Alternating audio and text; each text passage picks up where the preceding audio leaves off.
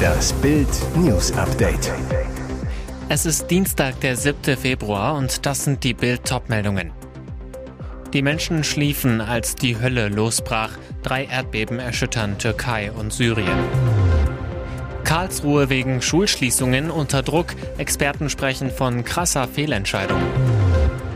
Gute Nachricht nach Preiserhöhungen der DAZN-Revolution bekannt gegeben.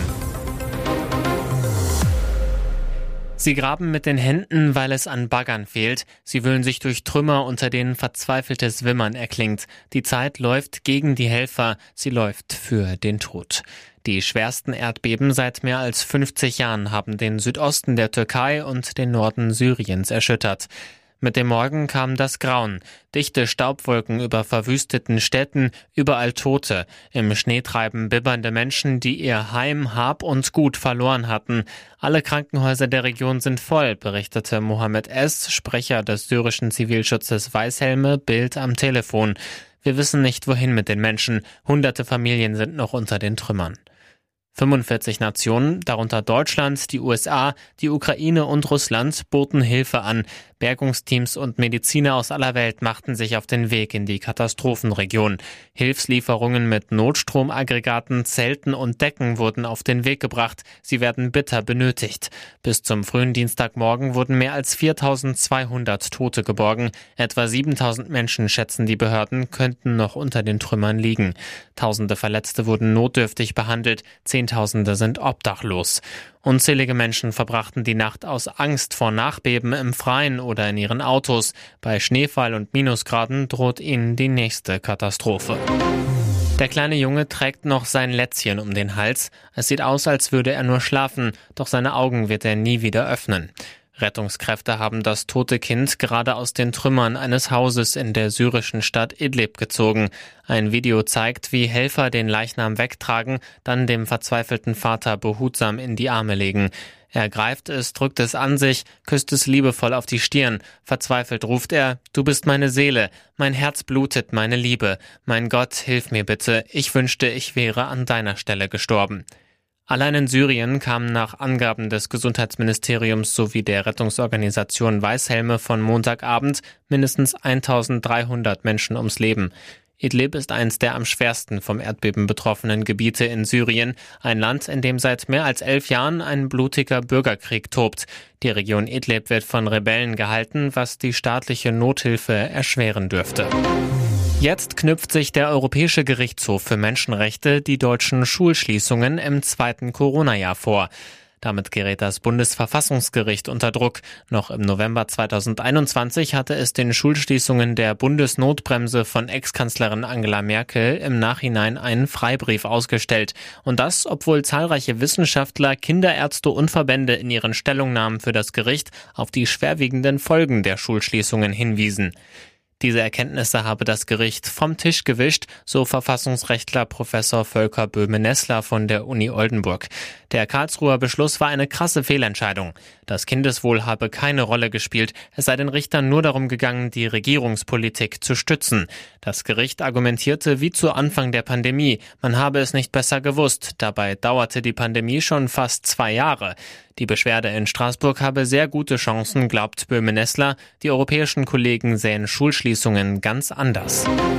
Ein Autounfall ist immer ärgerlich, besonders aber, wenn man ausgerechnet eine irre teure Rarität rammt. Das McLaren-Malheur von Hamburg.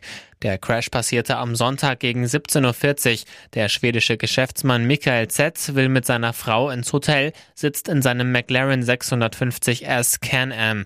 Eine Audi-Fahrerin missachtet wohl das Stoppschild, rammt den Luxusflitzer. Verletzt wird zum Glück niemand, aber dieser Bums ist so richtig teuer, denn einige Carbonteile am McLaren sind gebrochen und die Beifahrerseite ist verzogen. Die Flügeltüren quietschen beim Öffnen. Schadenshöhe mindestens 100.000 €, wenn der Rahmen nicht doch noch schlimmer verzogen ist. Michael Z., dessen Firma Lokomotiven kauft und vermietet, zu BILD: Ich habe den Wagen erst vor 2 Tagen in den Niederlanden gekauft, war auf dem Weg nach Schweden. Er hatte erst 3.000 Kilometer. Einer seiner Geschäftspartner ist übrigens Björn Ulvaeus, Mitglied der schwedischen Popgruppe ABBA. Michael Z. und seine Frau müssen jetzt den Zug nach Hause nehmen. Der Wagen wird in Hamburg repariert. Nach den saftigen DAZN-Preiserhöhungen der Vergangenheit gibt es jetzt bessere Nachrichten für Streaming-Fans.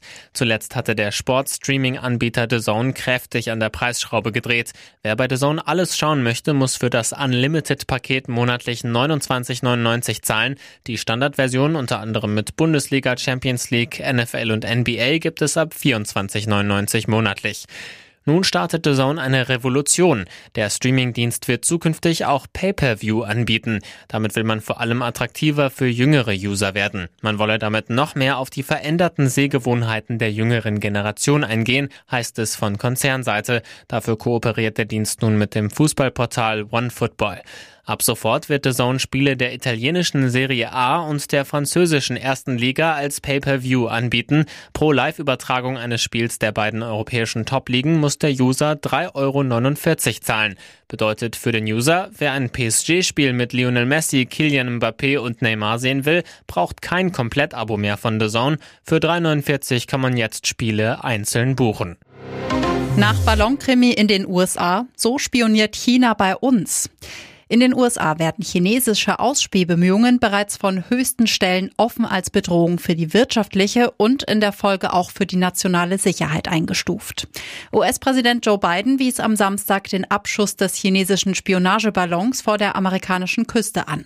Und Deutschland? Wir haben die Berichte über den Überflug eines chinesischen Ballons im Luftraum der USA und dessen Abschuss mit Sorge zur Kenntnis genommen, sagte der stellvertretende Regierungssprecher Wolfgang Büchner am Montag.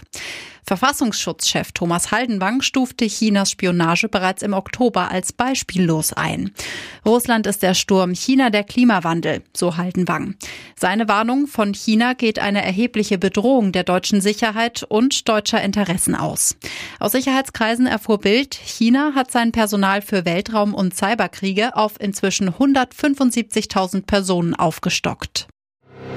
Befehl ausschlafen, Bundeswehrdienstbeginn versuchsweise um 8 Uhr. Die Bundeswehr hat ein Personalproblem und kämpft um Nachwuchskräfte. Eine mögliche Antwort auf das Problem: das Projekt 0800. Versuchsweise beginnt der Dienst bei der Grundausbildung einer Fallschirmjägereinheit künftig immerhin erst um 8 Uhr. Grund für die Ausschlafmaßnahme: der frühe Dienstbeginn für Soldaten und Rekruten, meistens bereits um 7 Uhr, schreckt Interessenten offenbar ab. Für sie beginnt die Arbeit als Soldat einfach zu früh am Morgen. Kürzere Arbeitszeiten ergeben sich durch die Maßnahme allerdings nicht. Der bisherige Dienstschluss um 16:30 Uhr verschiebt sich entsprechend. Zuerst hatte das RND darüber berichtet. Um die Zahl an Abgängern zu reduzieren, hat die Bundeswehr in der Vergangenheit nach deren Gründen fürs Hinschmeißen gefragt. Unerwartet viele hätten sich dabei über das zu frühe Aufstehen beklagt. Generalinspekteur Zorn erklärt: Die Rekruten fragen, warum muss ich eigentlich um 5 Uhr aufstehen? Zunächst unter der Fallschirmjägereinheit habe man jetzt ein Pilotprojekt gestartet. Es ist das Projekt 0800, Dienstbeginn um 8 Uhr. Durch den späteren Dienstbeginn könnten Rekruten nun immerhin bis kurz vor 7 schlafen. Gutes Gehalt und Personalnot: in diesen Berufen sahen sie auch ohne Ausbildung ab. Auch wenn man mit einer Ausbildung oder einem Studium im Durchschnitt mehr Geld in der Berufswelt ergattern kann, gibt es Jobs, für die keinerlei Ausbildung nötig ist und die gut bezahlt werden. BILD hat für sie solche Berufe herausgesucht. Hier fehlt Personal trotz hoher Löhne. Berufskraftfahrer: hier fehlt massig Personal.